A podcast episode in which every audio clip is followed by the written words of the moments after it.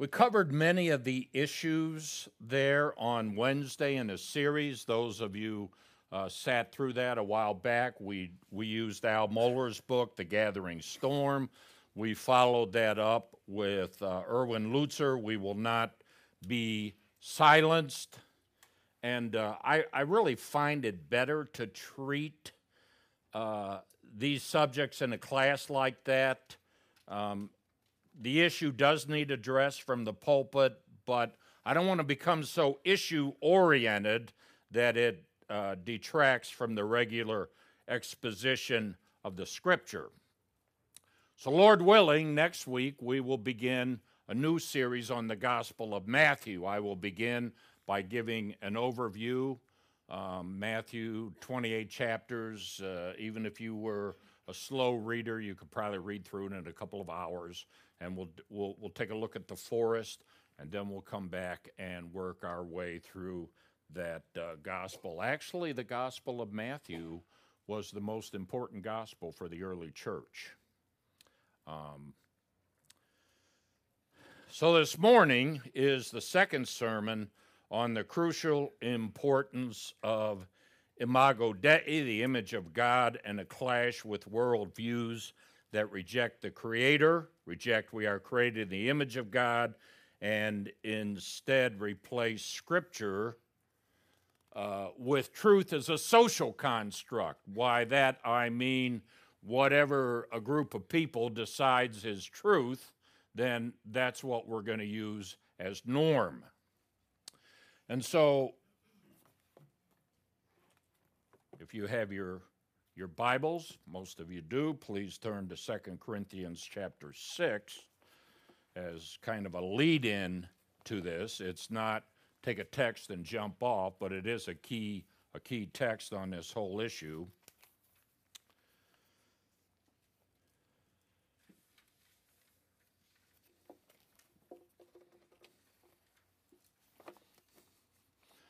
I'm going to learn to use my left left arm a little bit better here. I'm a little slow. Um, actually, there are when when we come to Second uh, uh, Corinthians, there are bookends around the passage. By that I mean when we approach this passage, there are some words and some phrases that introduce this passage and then end this passage. So look at them. In 6:11 Paul says he's writing to the Corinthians and the problem is is that false teachers and false apostles have been wooing the Corinthian church. And Paul says, We have spoken freely to you, Corinthians. Our heart is wide open. You're not restricted by us, but you are restricted in your own affections. The word there is feelings. In other words, they had an attraction to false teachers, false doctrine. And Paul says, No, widen your hearts, open your hearts to us. Then, when you come down to the end of this section, look at 7 2. Make room in your hearts for us. We've wronged no one, we've corrupted no one, we have taken advantage of no one. If we were to jump forward in chapters 10 and 11, the basic issue is this false teachers were saying, Paul, really? He's weak. Um, he, he doesn't have all his message tied up with a, with a nice ribbon. His, his message isn't uh, powerful. And uh, Paul, uh, so he asked uh, the first of all is an imperative, and he goes back to the Old Testament and he uses a term that was used of being two hetero yoked animals together, namely uh, a uh, an ox and a donkey in the Old Testament, don't you shall not Deuteronomy 22:10, you shall not plow with an ox and a donkey together. But he takes the term, he's not talking about animals, he takes that concept and he applies it spiritually. So he says, Don't be un- unequally yoked with unbelievers. Now, this passage may have a number of applications, but Paul's primary point is the false teachers. Don't welcome them in. Don't listen to the false apostles. And he's going to ask five questions, rhetorical questions, and present five absurdities. So here we go. What partnership has righteousness with lawlessness? Righteousness is God's standard. Anomia, not law, is exactly the opposite. What do those two have together? Nothing. What fellowship has light with darkness? Light and, and, and darkness spiritually? Uh, they, they have no coin in koinonia together. And what, what accord has Christ with Belial? Now, Belial is an old name for Satan. So it says, okay, if, if you want to mix, mix unbelief with belief, imagine this. Imagine Christ and Satan sitting down together and having a little chat and saying, Oh, yeah, we agree, we, we agree on a lot of stuff. You say, No, that's impossible. It's absurd. Or what per- portion does a believer share with an unbeliever? Your different frameworks, your different worldviews. What agreement does the temple of God have with idols? So, so we, these are absurd questions that he's pointing out that you're welcoming in false teachers, those who have no relationship to the truth. And we're the temple of the living God. And, and look at the promises that God has given. So he pulls them out from the Old Testament, says they're still applicable. I will make my dwelling among them, I'll walk among them. Look at the wills. I will be their God, they shall be my people. It's not that these, these aren't geographical terms, they're relational terms. God's going to manifest himself to his people. Go out from their midst, be separate from them, says the Lord, and touch no unclean thing. Then I will welcome you. I'll be a father to you, and you will be sons and daughters to me. Now look who's speaking. This is this is a, uh, an expression for the omnipotence of God, Panta Krator, almighty, all powerful. He is able to manifest his presence to those. So the, the application is therefore having the promises, beloved, cleanse ourselves from every defilement of body and spirit, bringing holiness to completion in the fear of God. Now, this brings us this morning to uh, uh, the second and, and the last. We talked about what was taking place up in Canada that is now law. And if uh, some of you may listen to uh, Al Mohler, the briefing, um, he gives.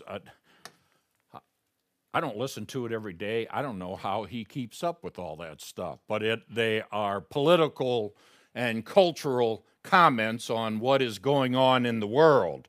And on Wednesday, January 19th, and he has an international following, he drew attention to what is going on in West Lafayette, Indiana, City Ordinance 31 21. And it basically has not been passed yet. It's going to be voted on January 6th. They've tried a couple of times to pass this thing. And it basically says now, watch this unlicensed persons. Are you an unlicensed counselor? What that means is if you're not licensed by the state, you are an unlicensed counselor. If you're a parent, you're an unlicensed counselor. It shall be a violation of this ordinance for an unlicensed person to engage in conversion therapy with a minor person under 18 years of age. Now, let me talk about what conversion and therapy, uh, reparative therapy is. It, it basically is this um, the church uh, has not engaged in this. Uh, if, if you are uh, familiar with Exodus International. It was an organization started in 1973. They threw in the towel in, I think, 2012. And what they would do is people that uh, had homosexual attractions or engaged in homosexual, they helped, they tried to help them convert back to become heterosexuals. But here's, here's one of the techniques that they used. Okay, suppose um, I might show a film or some pictures of homosexual behavior, and then I would try and stimulate you a negative response to that either through medication or through thinking. So, whenever those kind of thoughts come to your mind, you would associate that negatively and you would not want to do that. Now, that has nothing at all to do with the gospel. It is a psychological technique and it was another failure. So eventually, the head of Exodus uh, International said, we, We've been wrong. We have, we have sinned against these people, and so we're, we're closing our doors.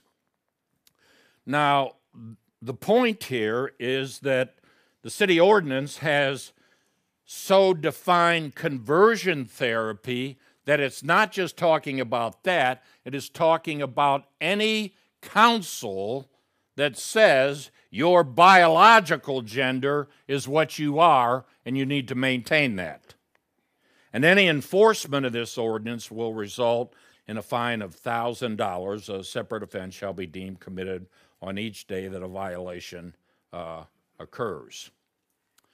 Uh, Dr. Steve Viars is the pastor there. I first uh, went to West Lafayette, I think it was 19- 72, if I recall. I was a young believer, and my pastor said, uh, Hey, I want you to go with me over to West Lafayette. I don't know, you know, but if he was willing, I love my pastor, and if he was willing to spend some time with me, I'd, I'd go with him. So the two of us went over there, and I heard uh, Dr. Jay Adams speaking on these issues. I didn't know who he was. He's uh, really had sparked the biblical counseling movement. Uh, Jay Adams recently went home to be uh, with the Lord.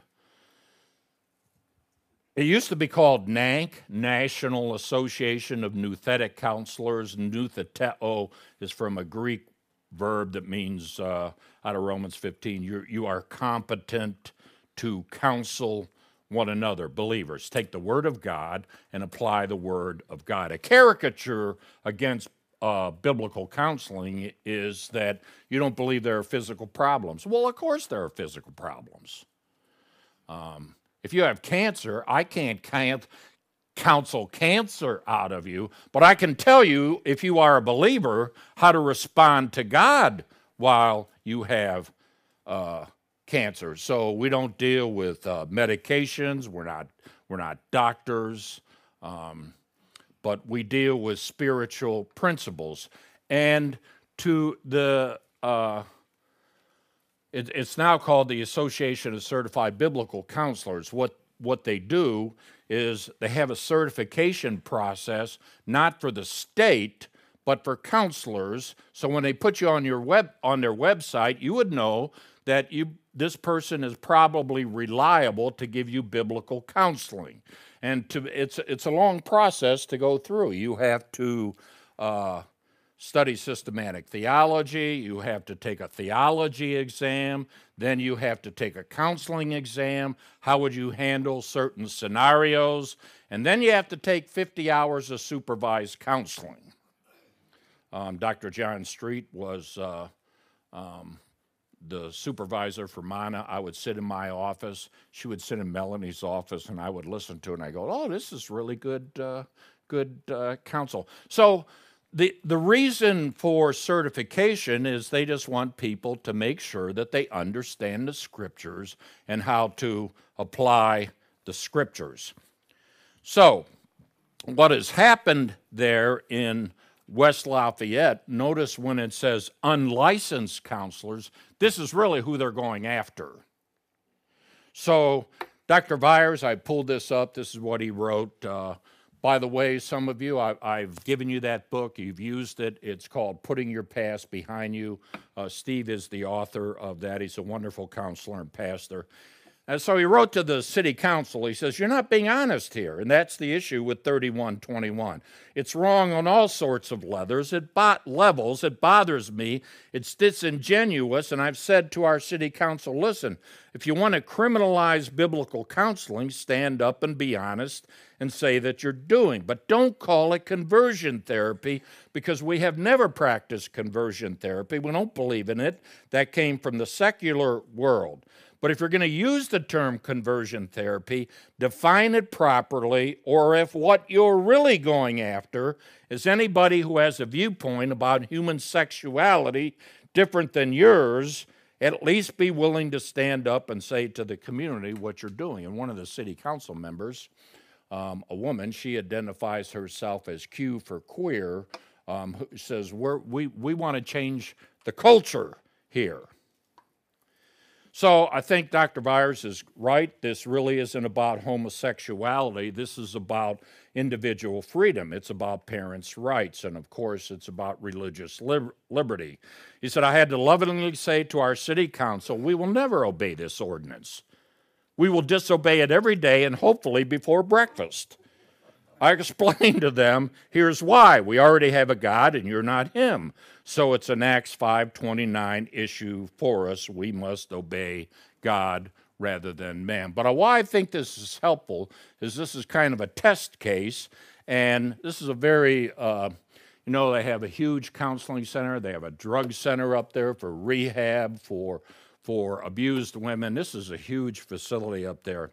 He says, We're trying to win every person in our town to Jesus Christ not fight with the city council. So we put together an organization called Lafayette Citizens for Freedom.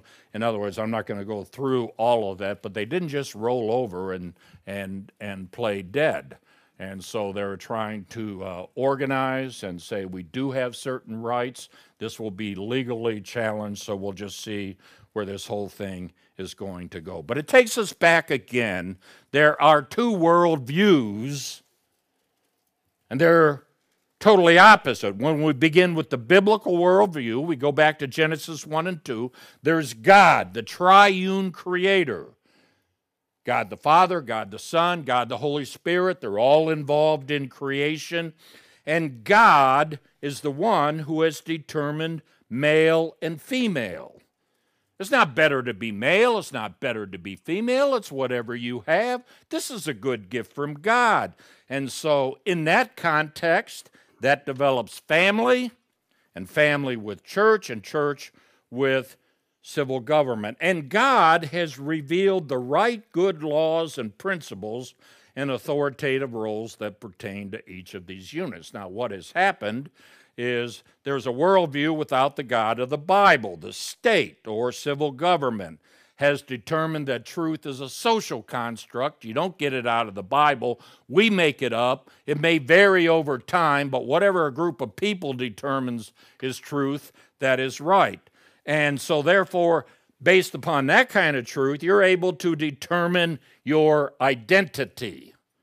It's very interesting that the LGBTQ community doesn't like to say we were born that way. They say uh, that that that used to be. They say no. Um, genetics may have a little part of it, but sexual preferences are what is important, and our sexual preferences may uh, vary over time. So let us just slide back and forth. One day I might want to be uh, part this, and the next day uh, part that. And uh, it denies the nuclear family, do not like uh, um, husband, wife, etc. And uh, society doesn't have these absolutes found in the scripture, etc. So here we are, returning back to the current political cultural tension and the and even here in conservative Lafayette, Indiana, not only up in Canada, but bow the knee to our socially constructed truth because we have the power to punish you for your criminal conduct. We, we can fine you, but we can put uh, penalties against you. It is a rebellion against the good creator. It's basically saying God is not our sovereign and intimate creator. He has no authority to tell us how to live regarding our sexual preferences and behavior. Each individual is completely autonomous and has the right to determine for oneself one's sexual identity practices and, pre- and preferences. Al Mohler and Erwin Lutzer both wrote their book and said, We have lost the culture war.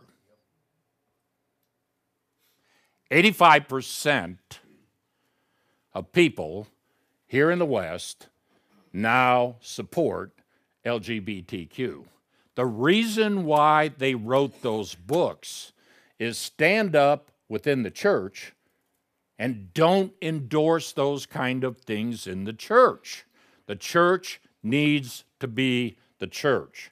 So when I when I talk about Imago Dei, that is really my emphasis this morning is that we in the church, now mainline denominations that have gone liberal, particularly Presbyterian USA, United Methodist Church, I mean, they, they love to have these speakers come in um, that uh, address these issues, endorse them, um, but I consider those uh, apostate, and so uh, the true church uh, needs to stand firm. So I'm going to address three key issues grounded in Imago Dei, uh, complementarianism ground, grounded in the creation account, um, life in the womb at conception, and righteousness, not contemporary social justice. I just, um, those of you who come on Wednesday, you know we were we were praying uh, for Dr. Ernie Godshall. I went to seminary uh, with him back in the late uh, 70s, and uh, uh, he's been a faithful pastor uh, in southern Indiana. And some of the leadership began to endorse Black Lives Matter. And he said, No, you, you, of course, Black Lives Matter. White Lives Matter.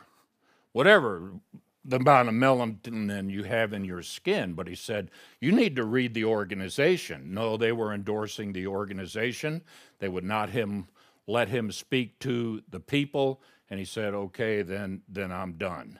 So he left. He wasn't sure what he was going to do, and uh, about 100 people left with him, asked him to start uh, new work, just got, and we've been praying for him uh, he let me know, hey, now we got three elders, five deacons. The the the work, the new work is going uh, well. So so these are issues that impact even conservative churches. And then I may not be able to cover everything, but I do want to get back to then to two God honoring responses to unbiblical world views. Number one, believe and obey truth, glorify God, enjoy Him forever and then appropriate our unchanging resources. So if you'll flip back with me to Genesis 2 again quickly.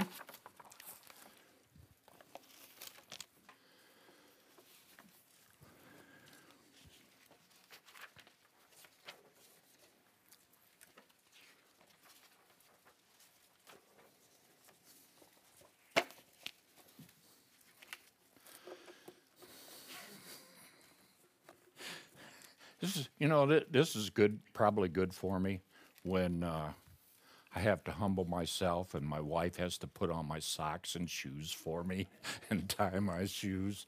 And I go, I better be very kind to my wife.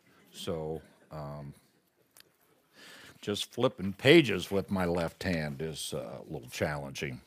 Um, so, complementarianism. What exactly is complementarianism? It's the opposite of egalitarianism. If you haven't heard the term, it actually uh, is not found in the Bible, but Trinity isn't found in the Bible either. It's a term coined back in the 70s and 80s when there was what I would call, uh, they would call themselves evangelical uh, feminists. Uh, complementarianism, notice it's spelled with a E, C O M P L E M E N. It's not an I. You're not saying nice things about people. Um, and it means complete.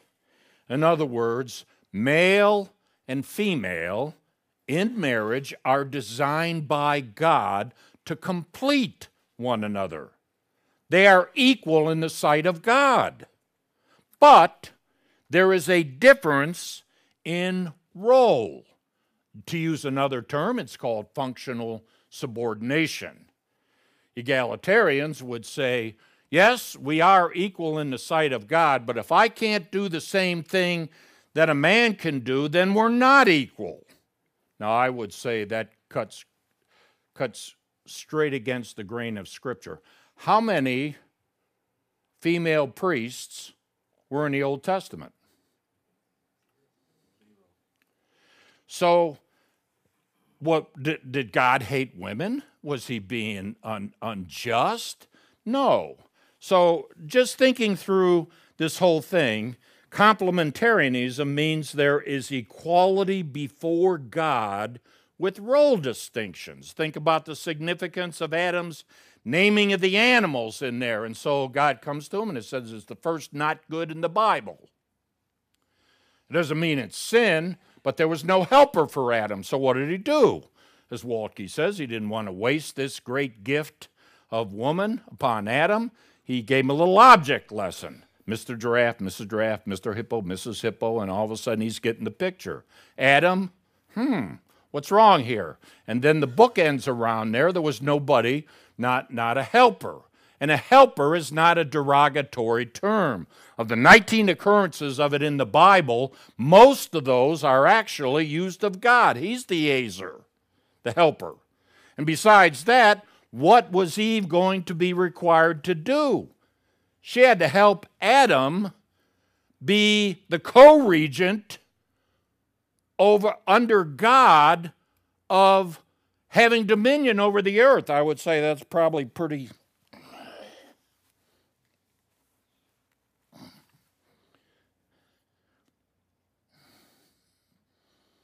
Come on, elbow, get back in there. There we go. Um, over the whole earth. Then the naming of the animals, Hebrew, also uh, authority. He named woman, she's Isha, she's taken out of Ish, the applied theology, leave, cleave, one flesh. So I submit to you, this is in the creation account. It is not foreign to it. And particularly showing that there are role distinctions. Adam's to be the head, he's to love his wife. When we come down to Ephesians, he's to love his wife as Christ loved the church and gave himself for it. When we come to the fall and what's happened, who does God come to first? Comes to Adam. Um, then there are key New Testament texts that spell this out. 1 Corinthians 11:3 theologically um, you have God the Father, and then you have you have Christ. Is Christ?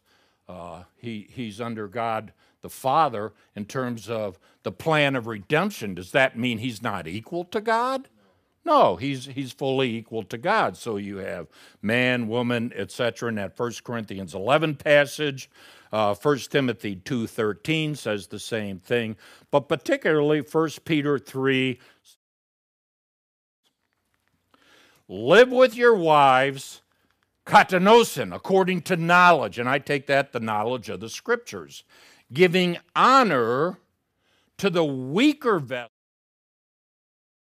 equal heirs of the grace of life. So there's there's equality there, but God has designed that women are in generally a weaker vessel, and I take that weaker is, is physically.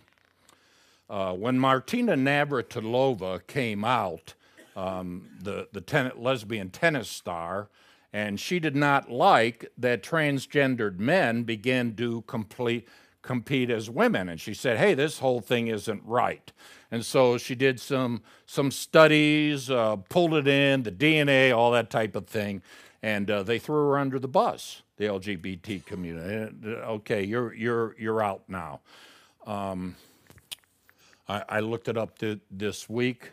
Um, Thomas, he now calls himself Lia Thomas. He was a swimmer on the University of Pennsylvania, as a, competing as a male for three years, and then he took hormone suppression for a year. Now he's allowed to compete as a female. He's smashing records. And the people on the gals on the swim team do not like it.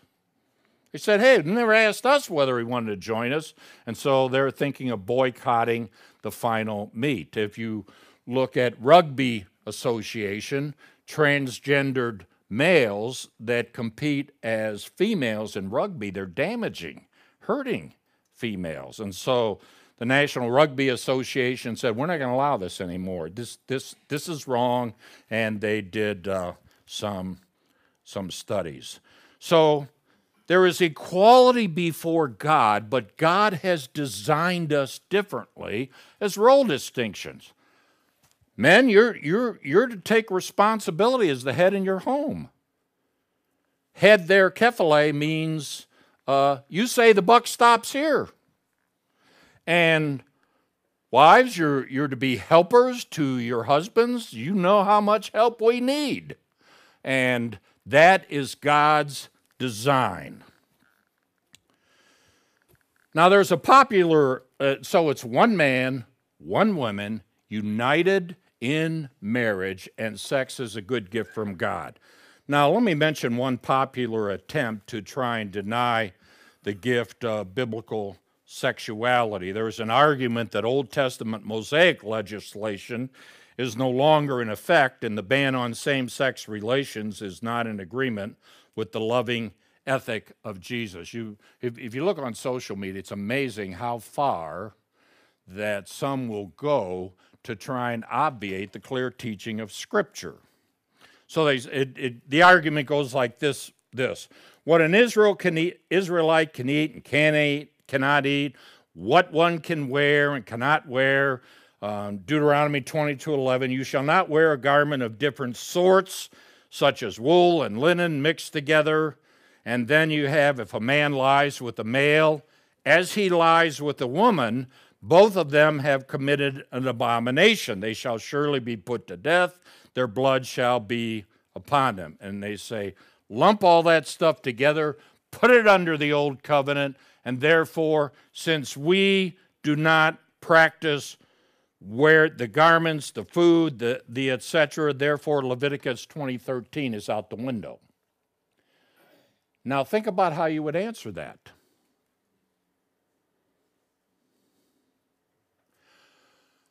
Are what when did the Levitical stipulations for the nation of Israel begin? Mount what? Sinai. That's when the law was given. And when did it end? Mount Calvary. It goes down to the cross. Those are old covenant stipulations. Why were they given? To make the people miserable? No, they were given so the people would recognize in your the practice, everything that you do, you're you're a distinct nation. You're a holy nation to God. You're separate, and this is supposed to reinforce that. But those stipulations are not grounded in creation. The ethic on Leviticus 20:13 that is grounded in creation. God's good plan is always Sex is a good gift from God. It's in marriage. Here's the safeguards for it. So, you, you just see over and over attempts to try and uh, obviate the clear teaching of Scripture. Let me go from there because yesterday was uh, the anniversary of Roe versus Wade. Uh, I'll just be real brief. Turn to Psalm 139. I consider this text to just be so clear that the only thing you can do with it, if you don't like it, is throw it out the window when it comes to the uh, issue of life in the womb.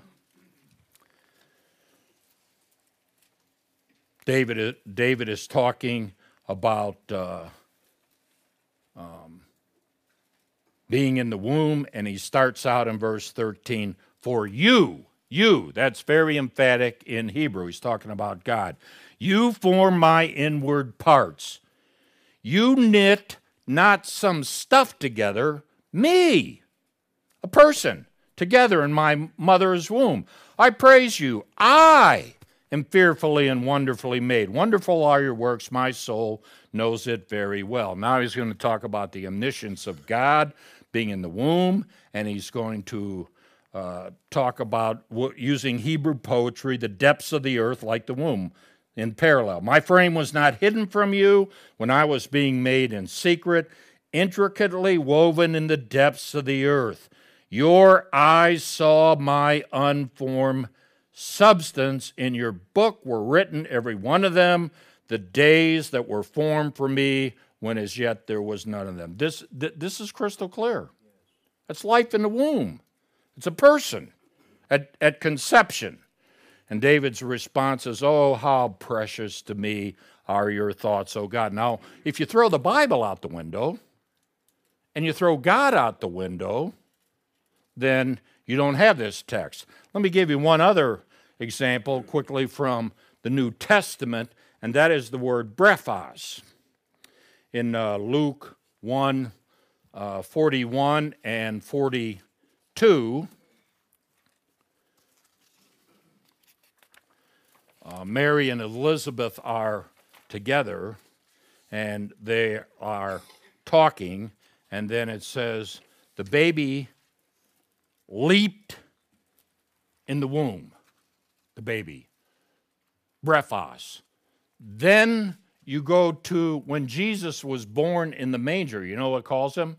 A brephos, a baby. In other words, what I'm saying to you is that it's the same word in the womb as the same word out the womb. The New Testament considers that to be a baby, a person. So we'll see what happens. I, I watch uh, uh, the literature. Um, it probably is going to come to uh, the Supreme Court. Um, we have been praying that that would be overturned. We'll, we'll see.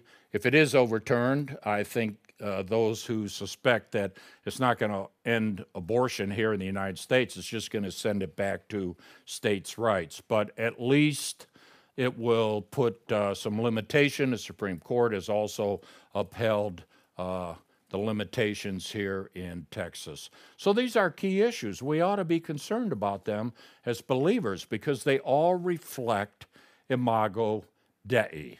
I'm thankful for every pregnancy counseling center in America that saves life for true options here in, uh, in Sherman. We support them.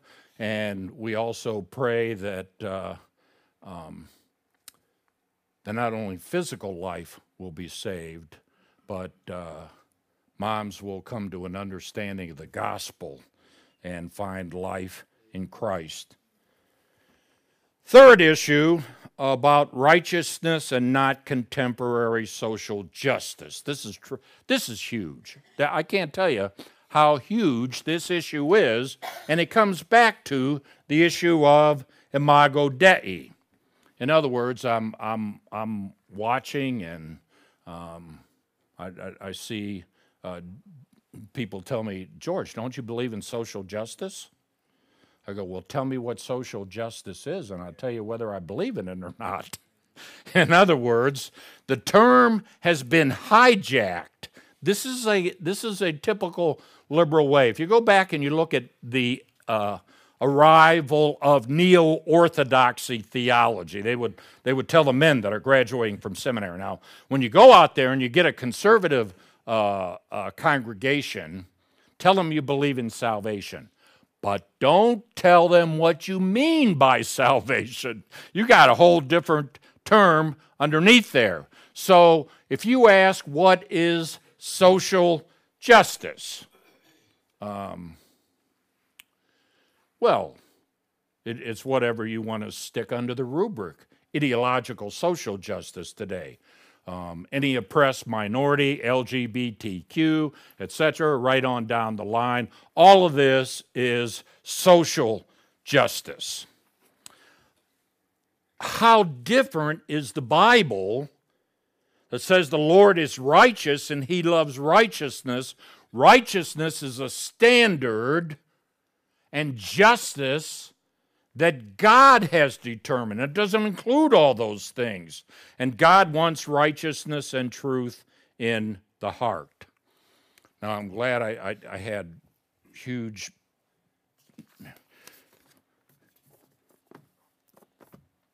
uh, some teaching on this, and I decided, no, I'm just going to recommend two books to you. This probably is the best book on this whole issue. It's called Fault Lines The Social Justice Movement and Evangelicals Looming Catastrophe. It's, it's not a hard read, but if you have more interest, I would, I would encourage you to read this book. If you, if you don't know Voddie Baucham, um, he is a black man. He did grow up in, uh, was born in Los Angeles, and uh, he credits a single parent home and he credits his mother with having the greatest influence upon him. He said, um, I respected my mother. She said, No, you are going to be responsible and I'm going to hold you accountable. He said, The second thing that I was afraid of was that she'd kill me if I didn't listen to her. So um, they eventually moved from uh, Los Angeles with all the drug problems and everything. She said he needs some more influence in his life. So uh, she took him to her uncle out in South Carolina, who happened to be a Marine Corps drill instructor. And uh, he says, I am so thankful for his influence uh, on my life. He had done two tours in Vietnam. And uh, when 911 happened, he was 50 years old. He went down and he tried to re enlist. But he says the influence. And then they moved back uh, to Texas. Just the biographical information here in the front is important. Now, why, why this has happened, helpful, is this. If I say the things in there, many are going to discount it. Why? Because I'm not black, I'm not poor, and I'm not oppressed. So the more clicks that you can have in that category, supposedly, the better you can, you can speak. He goes, Well, that's nonsense, but I'm going to speak to it um, anyway. And then uh, he'll go through all the scenarios with Colin Kaepernick, George Floyd, all those types of things, and say, um, body cam footage. What really happened here? And he'll set the record straight in here. It's well worth your reading because the scenarios that are still presented do not match what actually happened. And then he will come down to the last one, which is probably most helpful, and he calls it ethnic Gnosticism. Now, if you know what Gnosticism is in the second century, it's a secret kind of knowledge. So he says ethnic Gnosticism is this um, if you're if you're oppressed and a minority, and the more ticks you can get in that category, then you have knowledge that no one else has to be able to address the situation. Um, we, we, we listened to uh, a white gal who is a leader in this, and she says, "Let me let me tell you what happened for me." She said, "Yes, I I didn't know, and so what's happened was I was able to strip away and get down to my inner self somehow, and I obtained this." understanding, and this is the understanding that you need. That's why he calls it Gnosticism. And so, if you would, if you would follow this, and by the way, she'll charge you twenty thousand dollars an hour to come in and talk to your church about this issue. Anyway, the, the whole issue here is how do we evaluate? How do we evaluate things? Everybody should be able to get uh, voice what what you think, um, but we evaluate it by Scripture, not because someone has a particular viewpoint and you are either uh, a, a, minority or a majority, whatever. We evaluate it by Scripture, and that's Voddie's point. So if you have a if you have uh, interest in these subjects, I would highly recommend you to read this book. It's readable. He's not a Johnny come lately to the scene. He's been writing about these issues for about 20 years. Um, the other book that I have found helpful is Scott David Allen, why social justice is not biblical justice. And he'll just work through the scriptures. What is justice in the Bible? What is righteousness? What's being taught today? And show that the two of those uh, do not uh, jive. So let's go to two God honoring responses to unbiblical worldviews. The first one is individual. I still look at the stats, and the greatest lack among professing believers, what do you think it is? They don't read the book. They don't read the Bible. This, this is God's truth. You need to read your Bible. I can't tell you how much to read every day, but you need to get something systematic. If you need an accountability partner to hold you accountable, come to us as one, one of elders and, and we'll set up a program for you to read your Bible regularly. This is God's Word. You need it. The young, the young men have started a uh, group. Join, join that group. Um, so it starts within the heart. Deuteronomy 6, Matthew 22. What am I supposed to do? I'm supposed to love the Lord my God with all my heart, soul, mind, and strength. How do you love God with your heart? Well, it starts with thinking correctly about Him. And you can't think correctly about God if you don't know God and His Word. You have to know the Scriptures. But we're not here about intellectual prowess. God resists the proud, but He gives grace to the humble. Do you know, do you know how many things pride may drive you to do. Pride's a great motivator. Proverbs 6 says it's an abomination before God. He, he gives grace to the humble, so I should be doing it from a standpoint of humility to glorify and honor God. Proverbs 4:23. What's the most important thing you should guard? Above all else, guard your heart. Why? Everything, it's the wellspring of life. Everything comes out of your heart. Psalm 119, 9 through 11. Your word I have treasured, I have stored up in my heart. Verse after verse, verse after verse, verse after verse. So when sin comes knocking and all these tendencies blow and winds, you go, no, that's not right. That's not what the Bible has to say. Um, I'm going to honor God. And then in the home, think of the importance of the home. This is highly attacked today. Um, Genesis 18, God says to uh, Abram, I'm not going to hide from Abraham what, what I'm going to do. You know why? He's supposed to command his children to know righteousness and to do it. Now, just because you command your children, they have their own responsibility to respond and accept the truth. We see it in Deuteronomy 6. Teach them Hold it in your heart and teach them. How often are you supposed to teach them? When you lie down, when you sit up, when you when you rise. You know, and, and I'm thankful that um, my one son and daughter-in-law had twins. You go, you are? I realized how hectic life can be in the home with little kids. I forget that.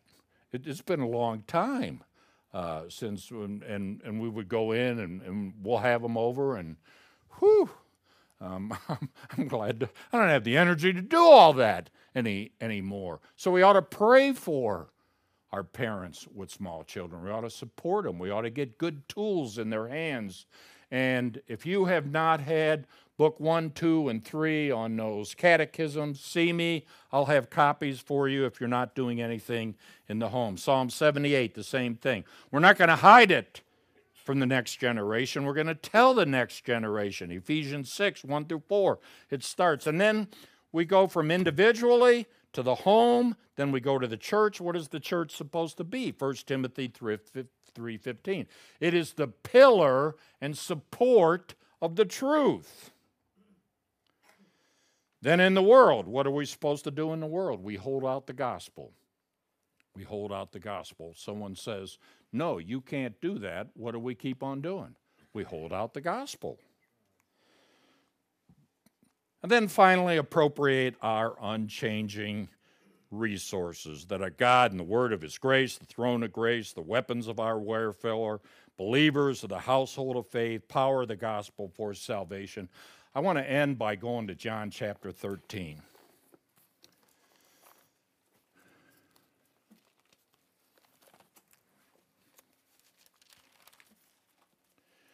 John chapter 13 through 16 are the upper room discourse. Um, Jesus has turned his attention away from just proclaiming truth uh, to people in general, the Pharisees, Sadducees. Now he's preparing his own disciples for his departure. So, chapters 13 through 16 are exactly about that. And then, chapter 17, he is going to pray for his disciples. And all of this is on the eve when he's going to be betrayed and then the crucifixion. But watch right before the washing of the feet how this starts. John 13. Now, before the feast of the Passover, when Jesus knew, you can take that participle as causal, because Jesus knew that his hour had come to depart out of this world to the Father, because he loved his own who were in the world, and here's the phrase I want to emphasize he loved them eis telos.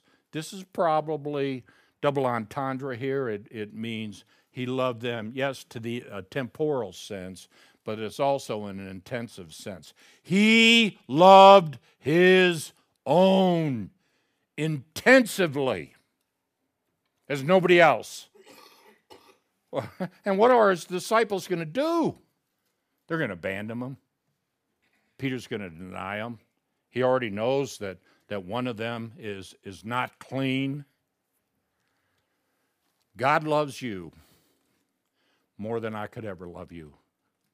God loves me more than I could ever love Him. His love is perfect, it is infinite, it does not vary. And His, now He manifests His love differently. If I sin, He will discipline me because He's the perfect Heavenly Father. That's an example of His love. So when we come down to God and, and the word of His grace and all these things, I remind myself God is on our side, He is not against us. And what He wants us to do is to believe Him, obey Him, and honor Him, and He will manifest Himself to us relationally. That's the church. We ought to be caring for one another. We ought to be loving one another, loving our God, and holding out the gospel.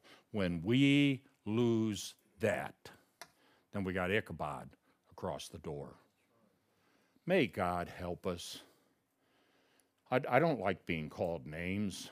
I, I don't like uh, controversy per se, but someone has to stand in the midst of controversy and speak the truth.